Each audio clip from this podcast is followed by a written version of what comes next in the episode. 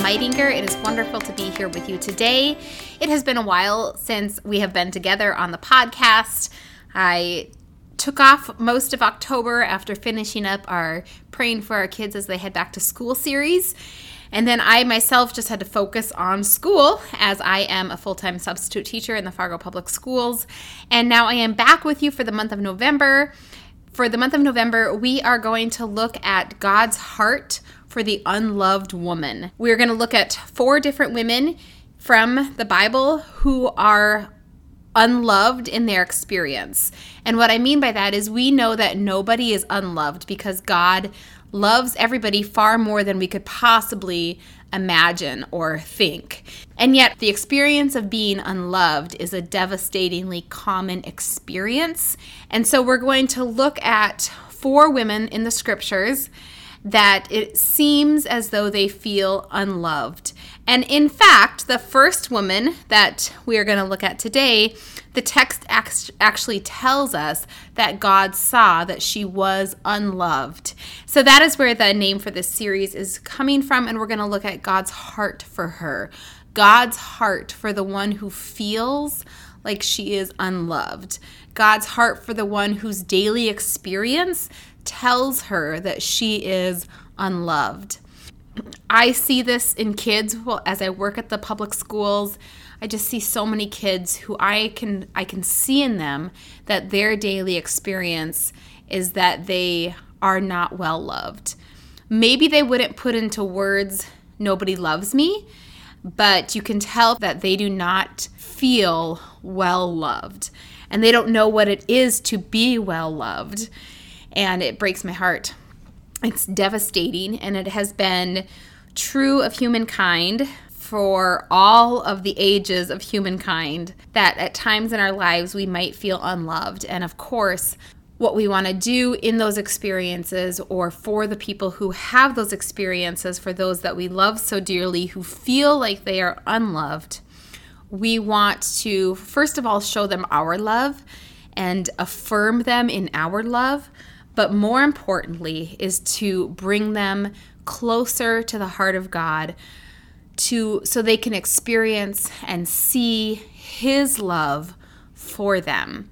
And that is the case of the women that we are going to meet in the next 4 weeks. So, continuing on with that series we started last summer, Do You See This Woman? This is an extension of that. And we're going to talk about God's heart for the woman who is unloved.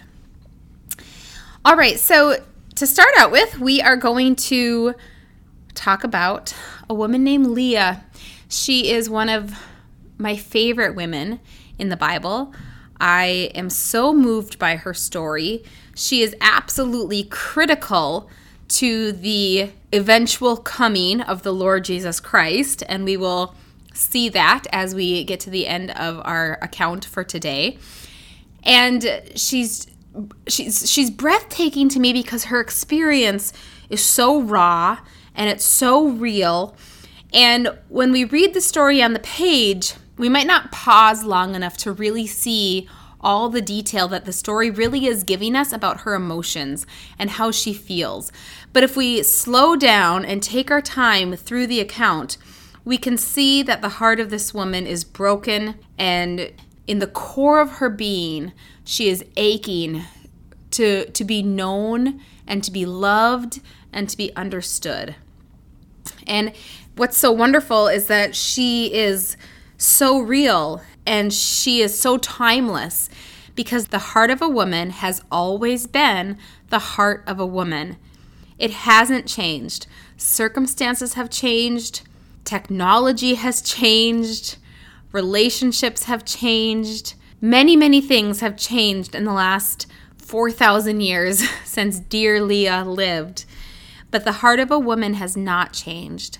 When I have taught women and girls at conferences, teen girls, adult women, more than any other woman in the Bible that I have ever taught, women resonate with Leah. I have had teen girls come up to me after a speaking event saying, I'm Leah. Leah's story is my story. Everything about how Leah felt is how I feel. I have had adult women divorced women, widowed women, married women, single women come up to me and say, I'm Leah. One time at a conference that I spoke at, and I was speaking on several different women, one of them being Leah, a woman stood up during like a sharing testimony time near the end of the conference, and she told the whole group, she said, I'm Leah. I am the unloved wife. I am the unwanted wife. And she shared her story, and it was heartbreaking and beautiful. So beautiful because through this ancient text, 4,000 years old, this woman, just a few years ago, was able to understand God's love for her through the story of Leah and the story of her own story in 2016, I think that was, and the story from about 2000 BC, they were so similar that this dear woman said, This is me. I'm Leah. This is my story. It's just incredible. It's incredible.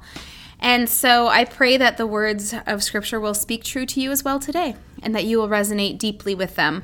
Whether or not you've ever had a Leah experience, we all know women who have had Leah experiences. And I would say, too, we all know men who've had Leah experiences, experiences of being unwanted and rejected. And so I pray that God would open our eyes today to those we love dearly who feel unloved and let us reach them with the love of God. Let us reach them with the love of God. All right, so today we're going to read Leah's story. It's found in Genesis chapter 29.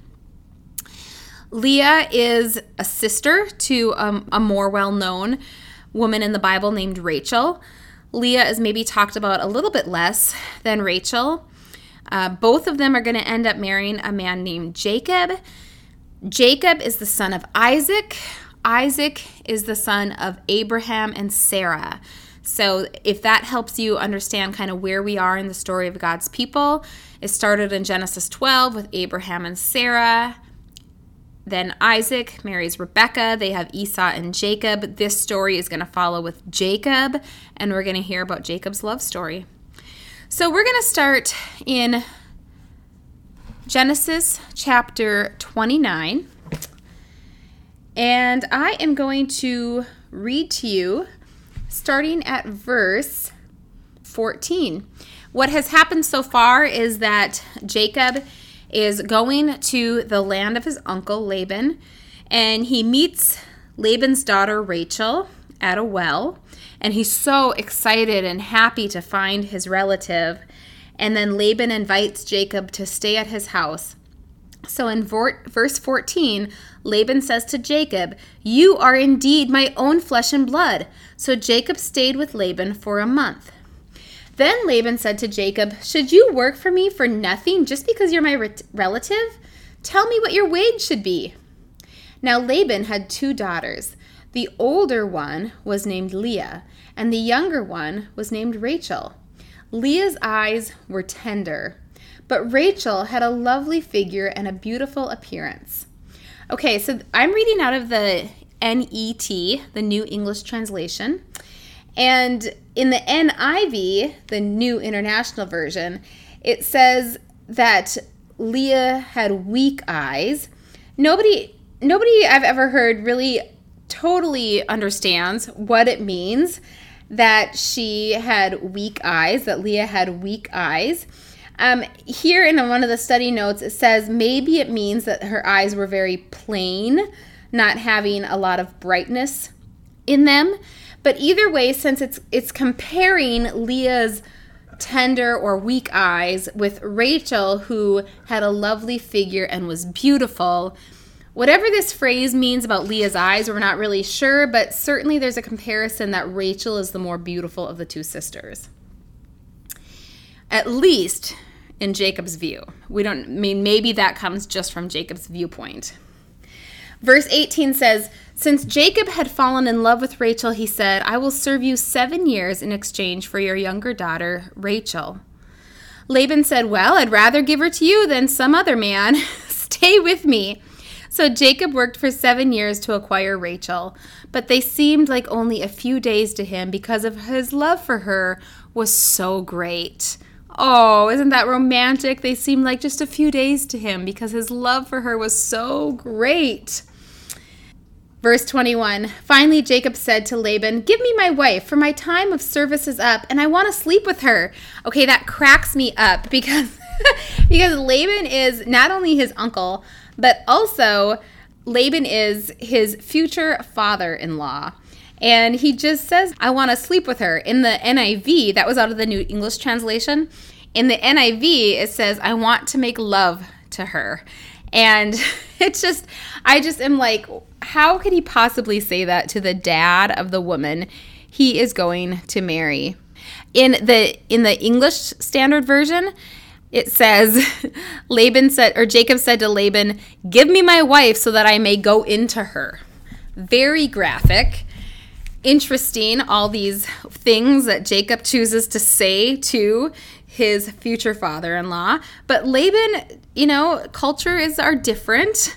And Laban doesn't seem to have a problem with this at all. When I'm teaching this, when I'm reading this story and teaching like at a teen girls conference, I always remind them that this is very good actually because it tells us that they did not have sex before they were married. He asks Laban, Give me my wife so that I can have sex with her. And so at least even though the language is a little bit vulgar, at least he has waited until marriage Unfortunately, the story goes downhill from there. It says, verse 22 So Laban invited all of the people of that place and prepared a feast. In the evening, he brought his daughter Leah to Jacob, and he slept with her. Laban gave his female servant Zil- Zilpah to his daughter Leah to be her servant. In the morning, Jacob discovered that it was Leah. So Jacob said to Laban, What in the world have you done to me? Didn't I work for you in exchange for Rachel? Why have you tricked me? It is not our custom here, Laban replied, to give the younger daughter in marriage before the firstborn.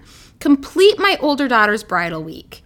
Then we will give you the younger one also in exchange for seven more years of work.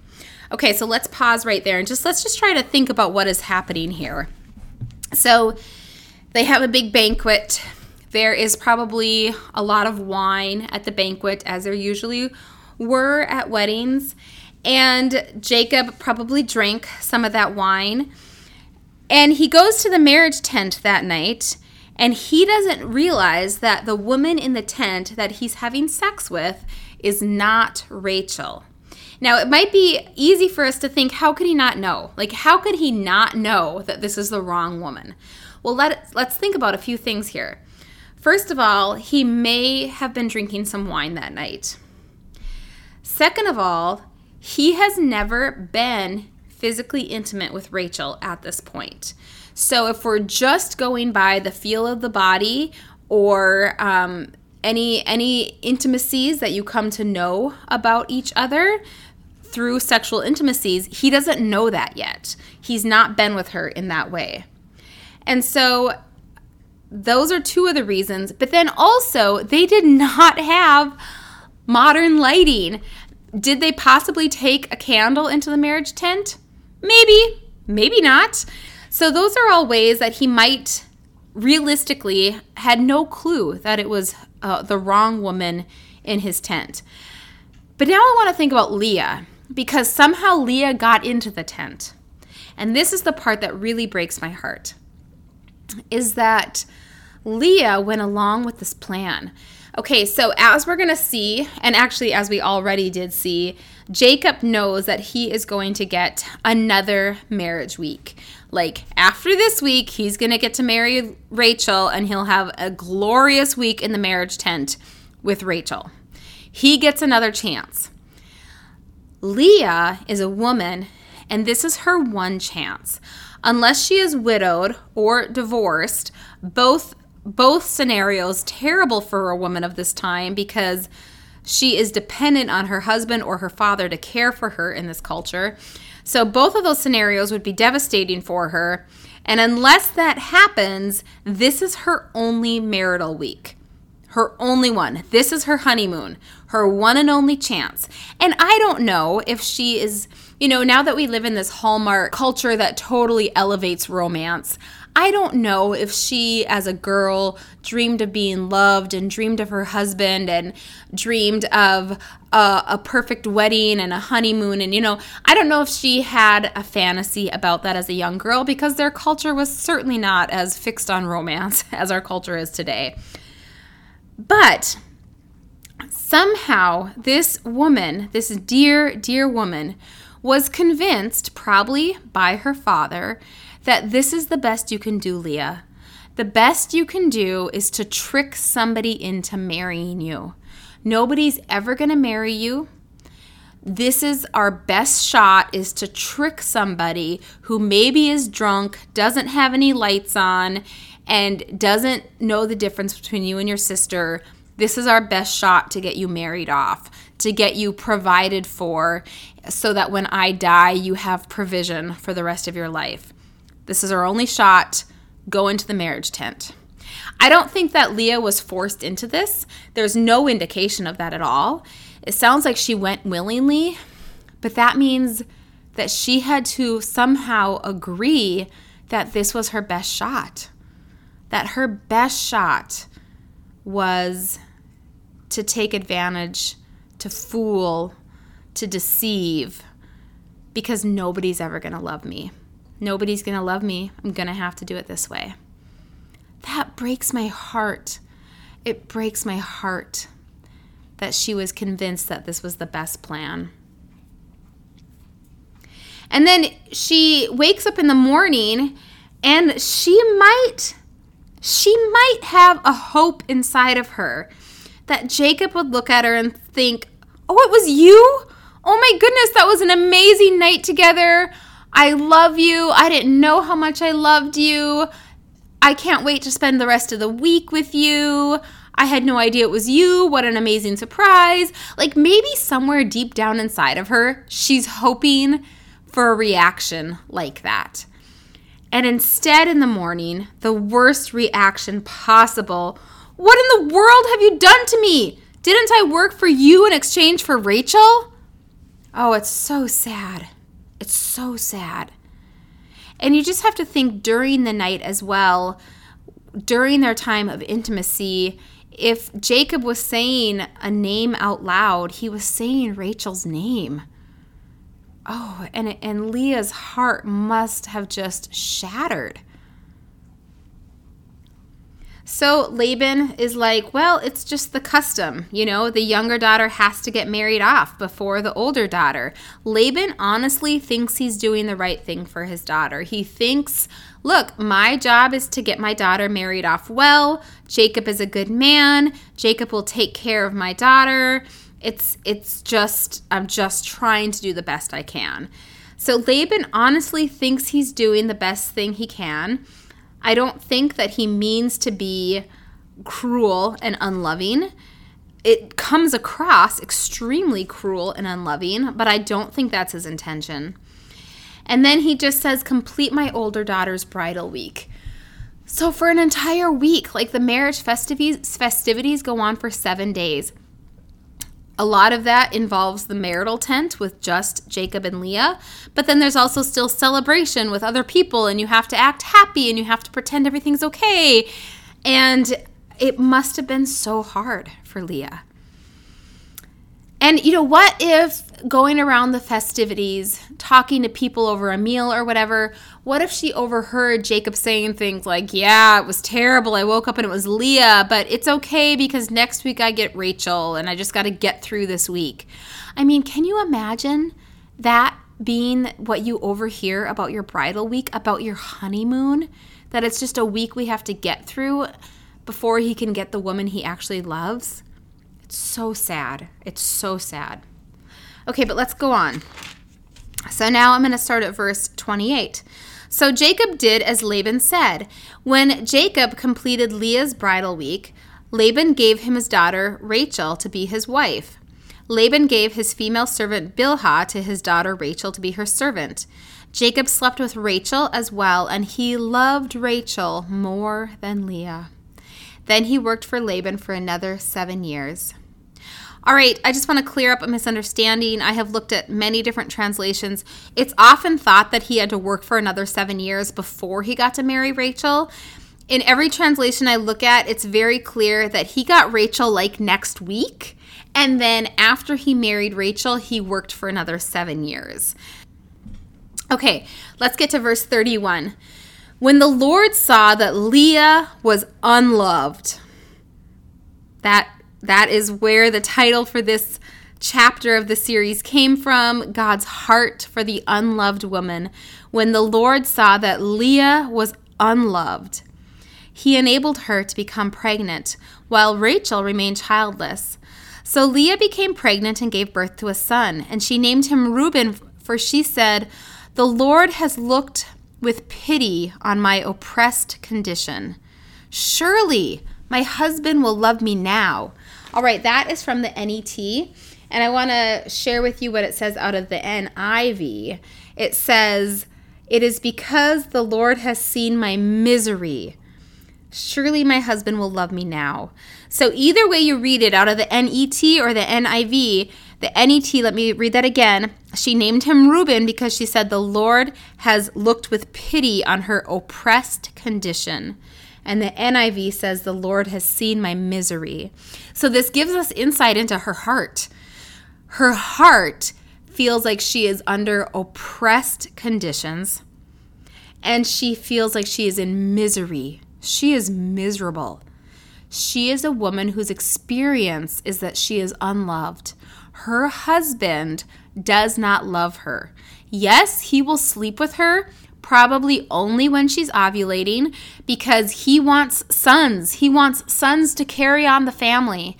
And so he will keep sleeping with her every month when she's ovulating, but only to carry on his family name, not because he loves her or cherishes her or treasures her.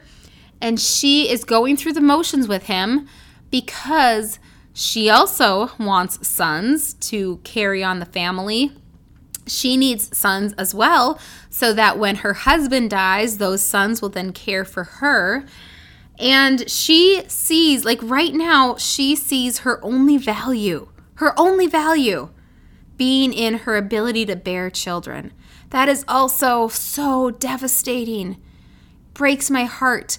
Leah thinks her only value, since it's not going to come from a man loving her, her value better come from bearing children.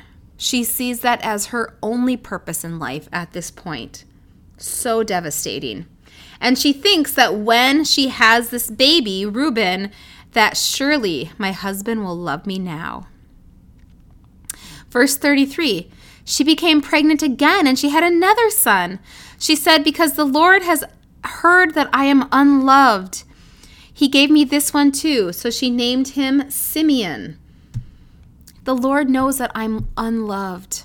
So this is at least a year later after the birth of Reuben. She gets pregnant again, gives birth to another son a year later. So let's say there was three months in between when she gave birth to Reuben till when she conceived Simeon. I mean, that would be a really quick turnaround, especially if she was nursing. I mean, of course, I mean, of course she was nursing. And we know that you can get pregnant when you're nursing, but it's less likely. So it might have been a couple years later. And she um she still, she still feels unloved. She's still in misery. She still feels like she's in oppressed conditions and she still feels unloved. So years are passing at this point. Verse 34 And she conceived again. And when she gave birth to a son, she said, Now at last my husband will become attached to me. Now at last my husband will become attached to me. Okay, that's the NIV. And out of the NET, it says, Now this time my husband will show me affection because I have given three, birth to three sons for him. That is why she named his name Levi. All right, so she wants to be noticed. She wants affection. She wants her husband to show some attachment to her. Now, we know through science now that she is becoming very attached to him through oxytocin. Oxytocin is the attachment drug, it is the love chemical in our brains. And it does a number of things to bond families, to bond mom and newborn baby through nursing, um, to bond even friends together. But it also, in greater in a, in a greater way bonds a man and a woman when they're having sex through the through the release of oxytocin in their brain which is really it's released at great quantities during orgasm. I'm sorry to be graphic but it's released at great at greater quantities during orgasm to and it's it's a bonding chemical. That's what it does. It's a trusting hormone. And it causes the woman to trust the man with whom she's having sex and vice versa. But the bond is stronger for from woman to man. The man's bond grows more slowly but designed by God if you think about it if a marriage is going to last 50 or 60 years and the man's bond towards the woman grows a little bit more slowly than the woman's bond towards a man that is not destructive in a in a marriage that's going to last for the long haul. But if Jacob is having sex with other women, as we know he is, he is also bonding with Rachel and he's bonding with the two maid servants. We eventually find out that he's sleeping with them as well because it was very culturally accepted and appropriate, or not appropriate, but accepted. It was culturally accepted for a man to bear children through the maidservants of his wife. And so he's having sex with the maidservants as well. Now we know that he's bonding with them through oxytocin as well. And so, of course, his bond with Leah is way less than her bond with him, because for one thing, it grows more slowly in a man. That part's okay. That's okay. That should not break a marriage the the slower bond like that's okay. But the fact that he's bonding with these other women as well of course his bond is way less for leah than his, hers is for him. And he is not attaching to her. He is not showing affection to her. He is not loving her. And her heart is breaking because of this. So each time she has a baby she thinks now he's going to love me. Oh my goodness if I could count the times, I haven't done girls' conferences in a long time. I used to do a lot of teen girls' conferences. And if I could count the times that a girl told me that either she or a friend thought if they started having sex or if they were having sex and if she got pregnant, then he would love her. Then he'll love me. He'll love me. He'll be connected to us because we'll have a baby together. It's so sad. It's so sad. It's the story of Leah. It's the story of Leah. She wants her husband to connect to her, to attach to her, to affectionate towards her, and he is just not. Okay, verse 35. Leah became pregnant again. Okay, so several years have passed. This is baby number four. Leah became pregnant again, and she had another son. And she said, This time I will praise the Lord. That is why she named him Judah and she stopped having children. This time, I will praise the Lord. Baby number four. This time I will praise the Lord. She named him Judah. It took four babies, but finally Leah got to a place where she said, Okay, you know what? I'm done looking for the affection of this man. And instead, I'm going to turn my affections towards my heavenly Father, who maybe by this point she had realized he loves me, he cares for me. He is providing for me. He is the provider of all my needs, not Jacob, not these sons that I'm having, not my father Laban.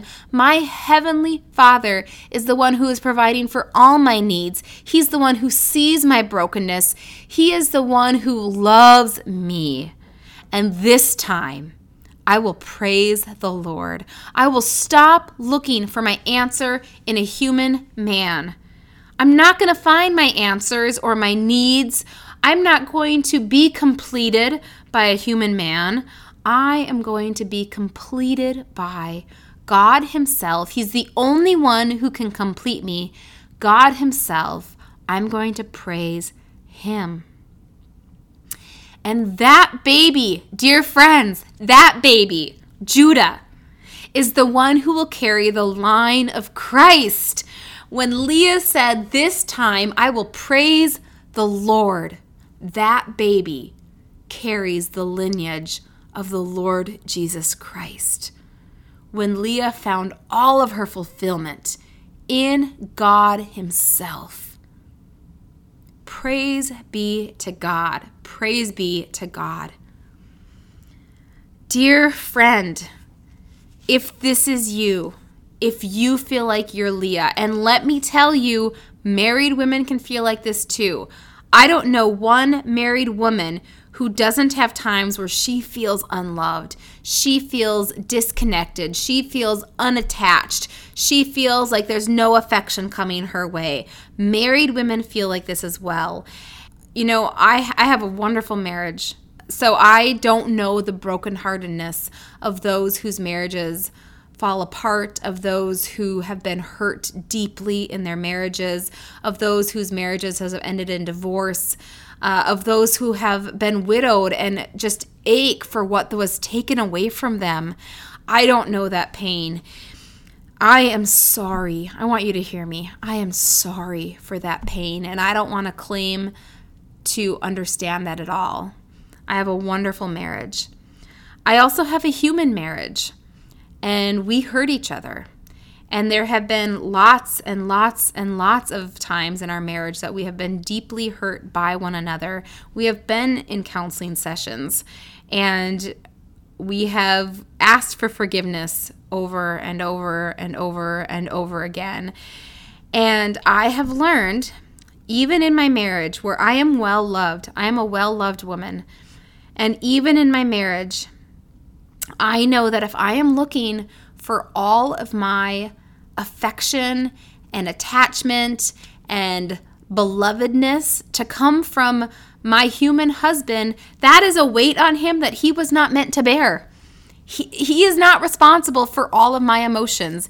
He is not responsible to make me feel good about myself all the time. He is not responsible to meet all of my emotional needs because there is no way that he can. There is no way that any human being can complete me. There is no way that any human being can complete you. The only one who can complete any of us is God Himself. Those of us who grew up in the 90s and we fell in love with Jerry Maguire because Tom Cruise said to Renee Zellweger, You complete me.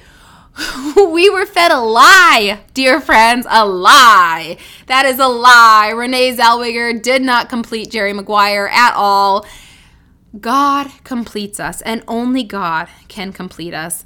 And Leah learned this lesson through four babies. And four babies later, she said, This time, I'm going to praise the Lord because the Lord loves me. The Lord sees me. The Lord knows me. The Lord is attached to me. The Lord will be affectionate towards me. I'm going to turn to the Lord and stop turning towards human beings to be the source of the love that I want to receive. Let it be from God. God's love is perfect. God's love is gentle. God's love is affectionate. God's love is merciful. God's love is lavish.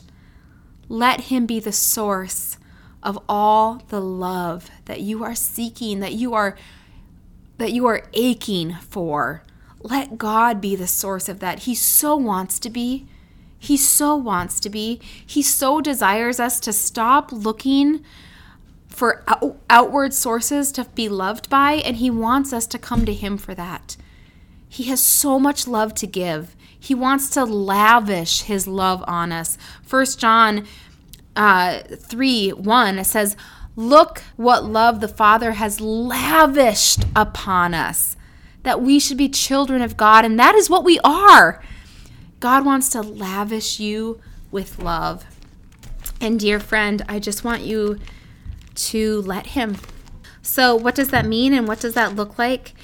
Maybe it means sitting down in the sunshine and lifting your face up to the sunshine. And maybe it means that you just let yourself sit with the love of God pouring over you And if you're able to find passages in the scriptures where God is speaking love over you, go to the Psalms and read about the love of God. Go to the crucifixion story and read about Jesus dying on the cross because he loves you. Because he loves you.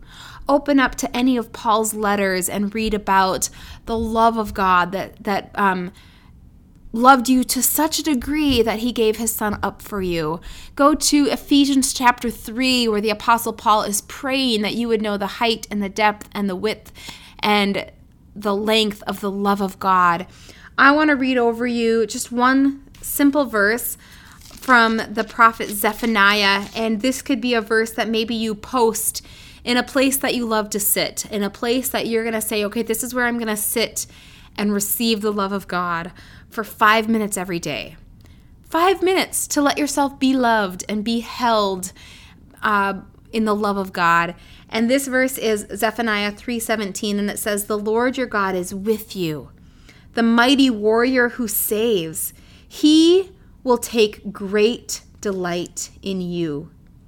In his love, he will no longer rebuke you. He will rejoice over you with singing. You have a God who doesn't want to rebuke you. We've all been rebuked enough, right? You have a God who wants to take great delight in you. And he wants to rejoice over you with singing. So, dear friend, would you be like Leah and would you say, This time I'm going to praise the Lord? When you're disappointed by the lack of love that you find in anybody else, would you say, This time I'm going to praise the Lord and let yourself sit in the sunshine or sit in your favorite chair, drink your favorite cup of coffee, take a bath, do whatever it makes, whatever it takes to make you feel loved, and then go over and over the scriptures. Let God speak to you his own scriptures about his love for you and bask in it. Let yourself bask in the love of God. He wants to take great delight in you. Would you let Him? Would you let Him? All right, we will be together again next week to hear about another woman whose experiences led her to believe that she was unloved and she is going to meet the God who loves her and who sees her. I hope to I hope you join us next week as we dive into another Dear Woman's story. Thanks so much. Have a good day. Bye.